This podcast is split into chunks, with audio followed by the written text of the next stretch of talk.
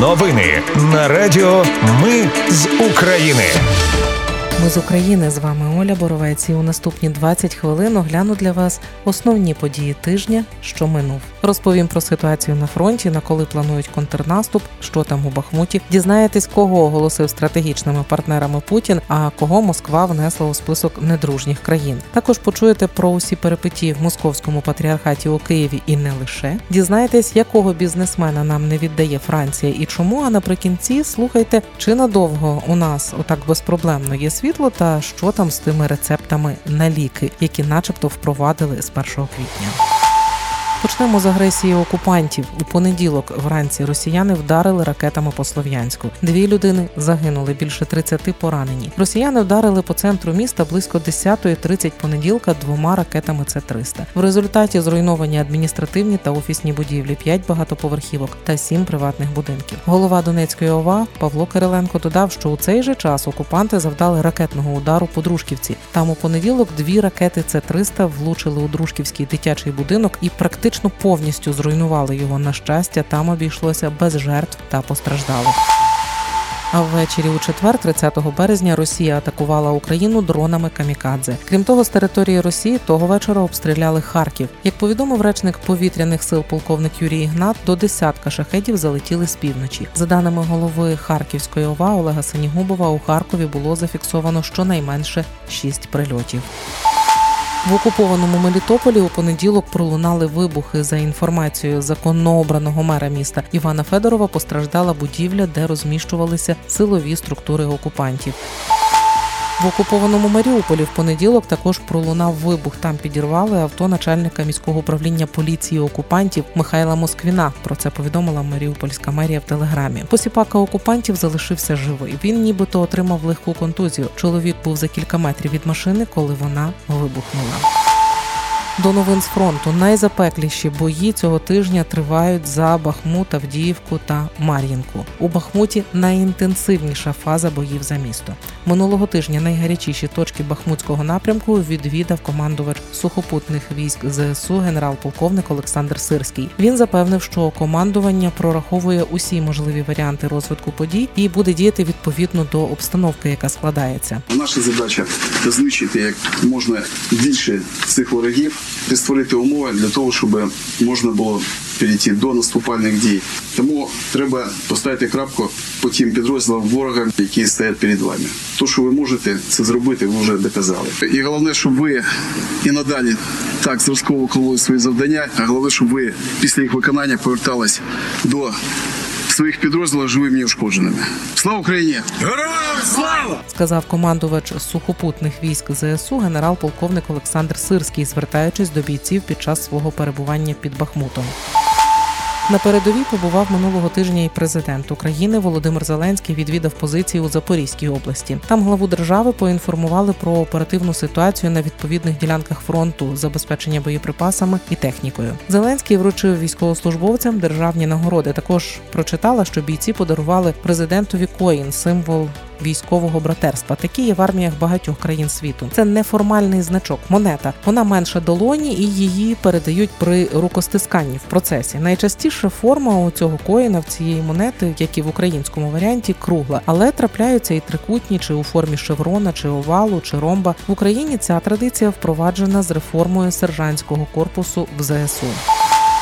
Після Запоріжжя Зеленський поїхав на Дніпропетровщину. Президент України відвідав Нікопольський район, який постійно обстрілюють росіяни. Він ознайомився із ситуацією в районі, наслідками ударів ворога по Нікополю, Марганцю та інших населених пунктах регіону. Зеленському повідомили, що майже 5 тисяч будівель району зазнали руйнувань. Зазначу, що Нікополь розташований на правому березі Дніпра. Лівий берег у цьому районі контролюють російські окупанти. Після поїздки по області президент вперше провів засідання ставки Верховного головнокомандувача на виїзді у Дніпрі. В українській армії вже готові три ударні роти із безпілотниками українського виробництва. За інформацією віцепрем'єра і міністра цифрової трансформації Михайла Федорова, роти повністю комплектували разом з партнерами, передали пікапи, ударні коптери та старлінки.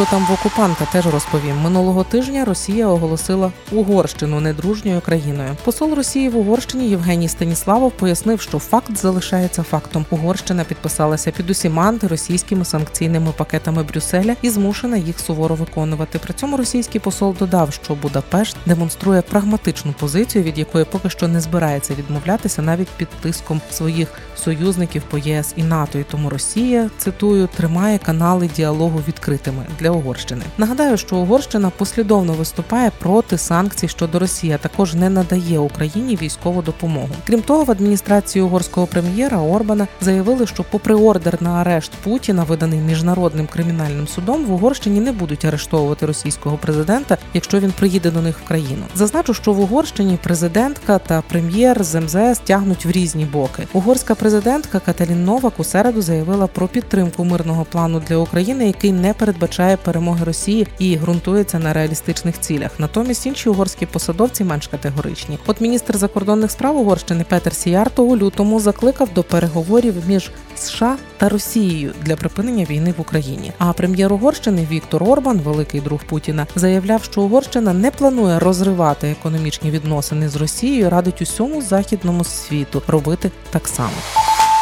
Сі Цзіньпінь готує Китай до війни. Висновок такий зробило американське видання Foreign Affairs на підставі кількох останніх промов Сі Цзіньпіна, підозрюючи, що він готовий застосувати силу для захоплення Тайваню на щорічному засіданні китайського парламенту і його вищого політичного консультативного органу в березні Сі вплів тему готовності до війни чотири окремі промови, в одній з яких він закликав своїх генералів наважитися битися. Його уряд також оголосив про збільшення на 7,2% оборонного бюджету Китаю, який вже подвоївся за останні десятиліття, а також про плани зробити країну менш залежною від іноземного імпорту зерна. Крім того, в останні місяці Пекін оприлюднив нові закони про військову готовність, нові бомбосховища в містах по той бік Тайванської протоки і нові офіси національної оборонної мобілізації по всій країні.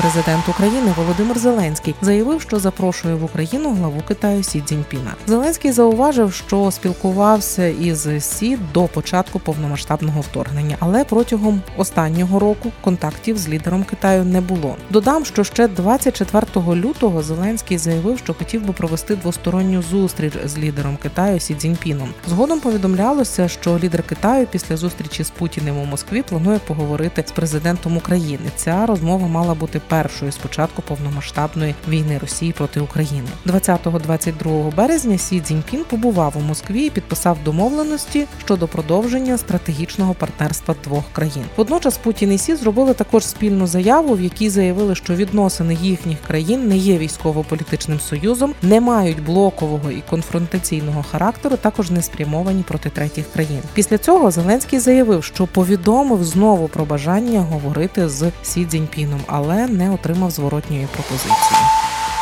Тим часом Росія оголосила Китай та Індію стратегічними партнерами. Про це йдеться в оновленій концепції основних напрямків зовнішньої політики Росії. Документ підписав Путін, і за словами диктатора, він відображає зміни на зовнішньополітичному контурі. Зокрема, в оновленій концепції США назвали головним провідником антиросійської лінії. Також введена теза про використання збройних сил Росії для відбиття або запобігання нападу на Росію або її союзників. Також зазначено про симетричні і асиметричні заходи у відповідь на погрози на адресу Росії. У концепції передбачено, що антиросійські кроки недружніх держав за необхідності жорстко будуть припиняти.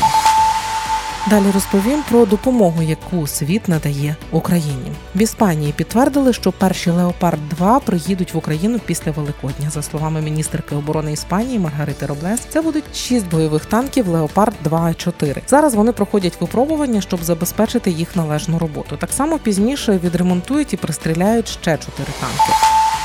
Обіцяні Португалією танки Леопард 2 вже в Україні. Про це свідчить заява Міноборони Португалії в офіційному твіттері. У ній сказано три танки Леопард 2 а 6 які передає Португалія, узгоджено з партнерами вже в Україні. Португалія продовжує підтримувати Україну, яка чинить опір протиправному вторгненню Росії. Йдеться у заяві Міноборони Португалії. Також в Україну прибули вже німецькі леопарди. Минулого тижня канцлер Німеччини Олаф Шольц підтвердив, що обіцяні урядом в Берліні танки Леопард 2 прибули в Україну. Першими про те, що усі 18 танків Леопард 2, які Німеччина обіцяла Україні, передали українській стороні. Повідомило видання Шпігель. Крім того, бюджетний комітет Бундестагу у минулу середу схвалив запит федеральних міністерств оборони та внутрішніх справ Німеччини про виділення додаткових 12 мільярдів євро на військову підтримку Україні. Додаткове фінансування передбачає, що більше трьох мільярдів нададуть цього року, а решту у період до 2032 року. Про навчання наших військових українські танкісти завершили навчання у Британії. У Міноборони Британії повідомили, що екіпажі і танки прибудуть в Україну вчасно для весняного контрнаступу. Пише Guardians. Також видання пише, що екіпажі вчили командувати, керувати і працювати злагоджено на танках Challenger 2, а також ефективно ідентифікувати цілі та вражати їх.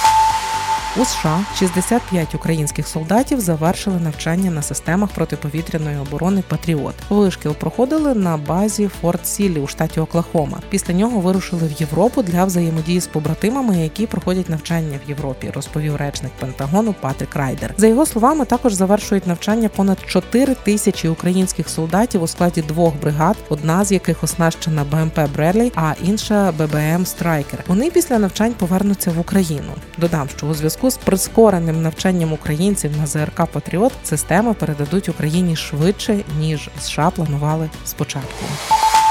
Добралися до новин про московський патріархат. Московський патріархат так і не покинув лавру минулого тижня. УПЦ МП не виїхали з території Києво-Печерської лаври, попри те, що договір оренди храмів закінчився 29 березня. Вранці 30 березня священники УПЦ МП провели у лаврі богослужіння і навіть влаштували трансляцію у Фейсбуці. Намісник лаври митрополит Павло заявив, що вони не планують покидати лавру, а подають позов проти національного заповідника Києво-Печерська лавра. Він також відкрито погрожував президенту України, а міністра культури та інформаційної політики назвав одержимим диявольським збісненням. Того ж 30 березня, це був четвер, агресивні прихожани московського патріархату не пустили до лаври комісію Міністерства культури. А ця комісія мала провести інвентаризацію майна Києво-Печерського заповідника. Намісник Києво-Печерської лаври, митрополиту ПЦМП Павло Лебідь в оточенні прихильників погрожував журналістам, а деякі священнослужителі не гребували і руки розпускати. Я ще раз я зараз візьму дай. Топалку і поб'ю всім ваші фотоапарати. А за нашу ви нам погрожуєте? Уберіть, пожалуйста, з очей. Нашу ви нам погрожуєте? Я не погрожую, то ти погрожуєш. Чого це? Ви це ви нам погрожуєте? А ви можете сказати, що Росія напала на Україну? Просто повторіть про це. не, не Повторіть, що Росія напала на Україну, та кажіть, що ви не московський патріархат. Що ж ви так? Отак обірвав мені провод. Оця людина. Водночас, 30 березня, господарський суд Києва відмовив у забезпеченні позову ОПЦ МП до заповідника Києво-Печерська лавра щодо розірвання договору оренди. Уряд того ж дня визнав, що втратило чинність рішення про передачу ОПЦ МП в безоплатне користування Свято-Успенського монастиря у Києво-Печерській лаврі. У п'ятницю епопея продовжилася. Комісію мінкульту знову не пустили у Києво-Печерську лавру. Дали просто не ті ключі.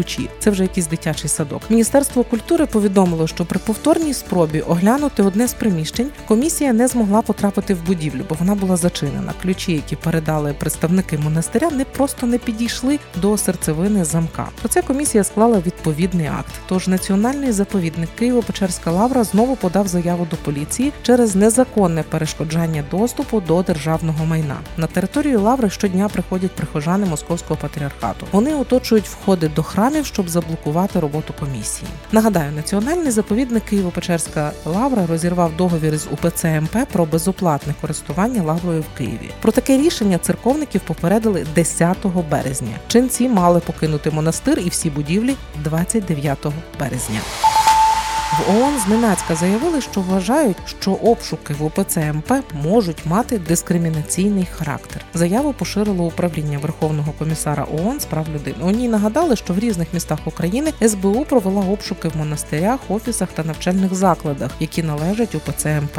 В українському МЗС негайно відповіли на заяву. Речник нашого міністерства Олег Ніколенко нагадав, що Україна демократична держава. У нас гарантується свобода віросповідань. Водночас свобода не тотожна право займатися діяльністю, яка підриває національну безпеку. Наголосив Ніколенко і закликав ООН утриматися від незбалансованих політичних оцінок, а базувати свої доповіді таки на фактах. Заборона діяльності московського патріархату в Україні наразі в руках парламенту. Нагадаю, що ще 1 грудня минулого року президент України повідомив, що РНБО доручила уряду запропонувати Верховній Раді заборонити діяльність УПЦ МП в Україні, а також ініціювала перевірку законності перебування УПЦ МП в Києво-Печерській лаврі. Минулого року СБУ проводила десятки обшуків у різних будівлях Української православної церкви Московського патріархату, зокрема і у Києво-Печерській лаврі. У спецслужбі вважають священнослужителів Московського патріархату ворожими агентами. СБУ відкрила вже 52 кримінальні справи, у яких фігурують 55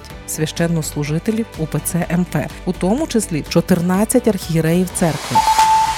А у Івано-Франківську минулого вівторка віряни УПЦ МП намагалися блокувати храм. Справа у тому, що церква тепер офіційно належить православній церкві України. І от у вівторок віруючі ПЦУ прийшли туди на службу. Їх зустріли заварені ворота. Хто заблокував вхід у такий спосіб, невідомо. За інформацією Бліц.Інфо, коли заварені ворота вдалося відкрити за допомогою інструментів, вхід до церкви загородили віряни УПЦ МП разом зі священником. Далі були крики, штовханина.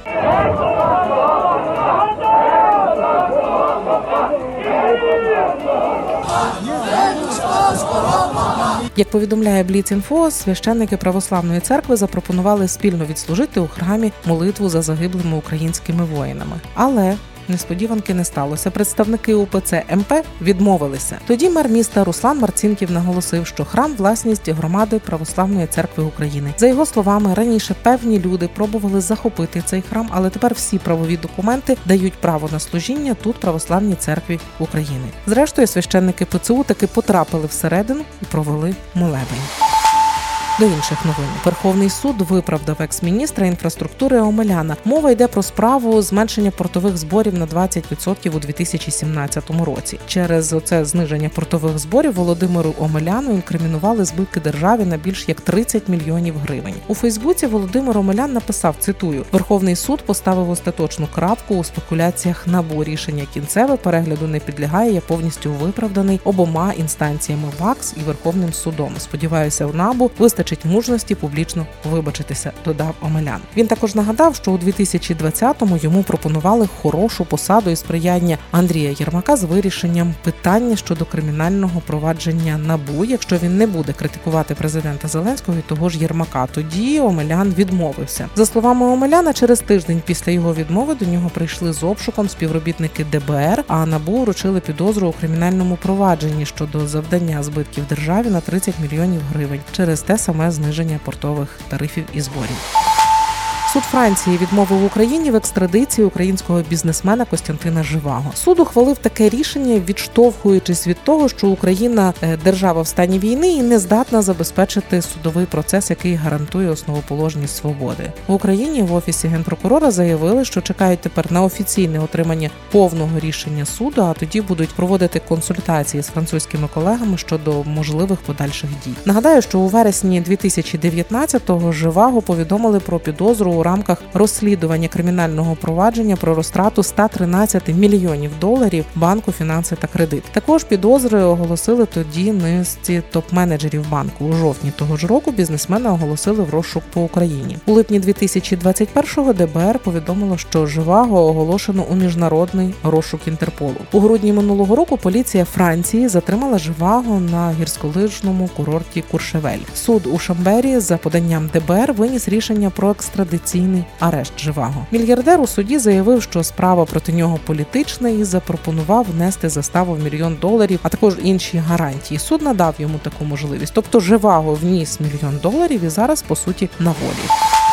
Укрзалізниця повертатиме повну вартість квитків навіть після відправки потяга. Минулого тижня вступили в дію зміни до правил перевезення пасажирів, багажу, вантажу, багажу і пошти залізничним транспортом України. Тепер офіційно дозволено повертати пасажиру повну вартість квитка і половину вартості плацкарта, якщо пасажир повертає квиток не менш ніж за 6 годин до відправки поїзда. А раніше треба було встигнути за 9 годин. Також дозволено повертати повну вартість квитка, а не 10%, як це було раніше, після відправки поїзда, але не більше ніж за годину після відправки. При цьому вартість плацкарту таки не повернуть. А повернення квитка після відправлення можливе тільки офлайн. Також спростили оформлення перевезення організованих груп пасажирів. Раніше таке замовлення можна було подати лише у письмовому вигляді особисто. Тепер дозволено онлайн. Світло буде принаймні до осені. Найближчі півроку в українській енергосистемі вистачатиме електроенергії для потреб споживачів, заявив голова НАК «Укренерго» Володимир Кудрицький в ефірі телемарафону. В найближчі 6 місяців нас е, не чекає попереду, з моєї точки зору, такі випробування, які ми проходили цієї зими. В системі буде більш-менш достатньо електроенергії для покриття потреб наших споживачів. Не забуваємо про те, що українська енергосистема є частиною європейської. А відтак ми м- будемо мати можливість е, імпортувати електроенергію, навіть якщо нам не вистачатиме своєї. А вже е, до наступної зими треба гарно підготуватися, відновити перш за все роботу тих енергоблоків е, на теплових на гідроелектростанціях, які були пошкоджені, і максимально змобілізувати всі ресурси енергосистеми перед наступною зимою, щоб її достойно пройти без відключень, без шкоди для громадян, для нашої економіки. Додав голова НЕК «Укренерго» Володимир Кудрицький в ефірі телемарафону. Зазначу, минулого тижня через сильні вітри та негоду проблеми з електропостачанням виникли у восьми областях на заході та півдні України. На завершення давайте розберемося таки з рецептами і німесилом. З 1 квітня в Україні ввели е-рецепти на низку лікарських засобів. У соцмережах почалася просто диванна паніка. Ви точно бачили дописи про те, що німесил та етиловий спирт стали рецептурними. Насправді так було завжди, але багато хто купував препарати без призначення, а аптеки відпускали їх просто так. Перелік рецептурних препаратів взагалі не розширювали. Просто тепер рецепти для їх купівлі потрібні електронні, але паперовий рецепт, який діяв на рецептурні препарати, діятиме і надалі, з огляду на те, що в країні війна, можливі відключення електроенергії та інші форс-мажори. При цьому пацієнт сам зможе обрати, який тип рецепта для нього зручніший електронний чи паперовий. З часом так усе перейде тільки на електронні рецепти, адже їх простіше контролювати. Якщо хвороба у вас давно діагностована, хронічна і ліки ви потребуєте постійно, призначення лікар може робити дистанційно. Військові адміністрації, підрозділи Сил оборони, а також залучені волонтерські та благодійні організації можуть закуповувати рецептурні ліки для потреб воєнного часу гуртово безпосередньо у дистриб'юторів, і для цього не потрібен рецепт. Але є перелік ліків, яких без рецепту не купиш, і це антибіотики, гормональні препарати, деякі знеболювальні ними сил серед них. І він, до речі, був рецептурним, просто не вимагали рецепти. Загалом дізнатися, чи препарат рецептурний просто в інструкції є про це інформація в розділі умови відпуску. Знайти інструкцію можна на сервісах онлайн аптек або на сайті Державного реєстру лікарських засобів України. Наголошу також, що на період дії воєнного стану в аптеках, які перебувають в межах громад, там де йдуть активні бойові дії, можна купити ліки без рецепту за винятком наркотичних, сильнодіючих та отруйних речовин. Таким був цей тиждень у новинному зрізі. З вами була Оля Боровець. Почуємося. Ми з України перемагаємо разом.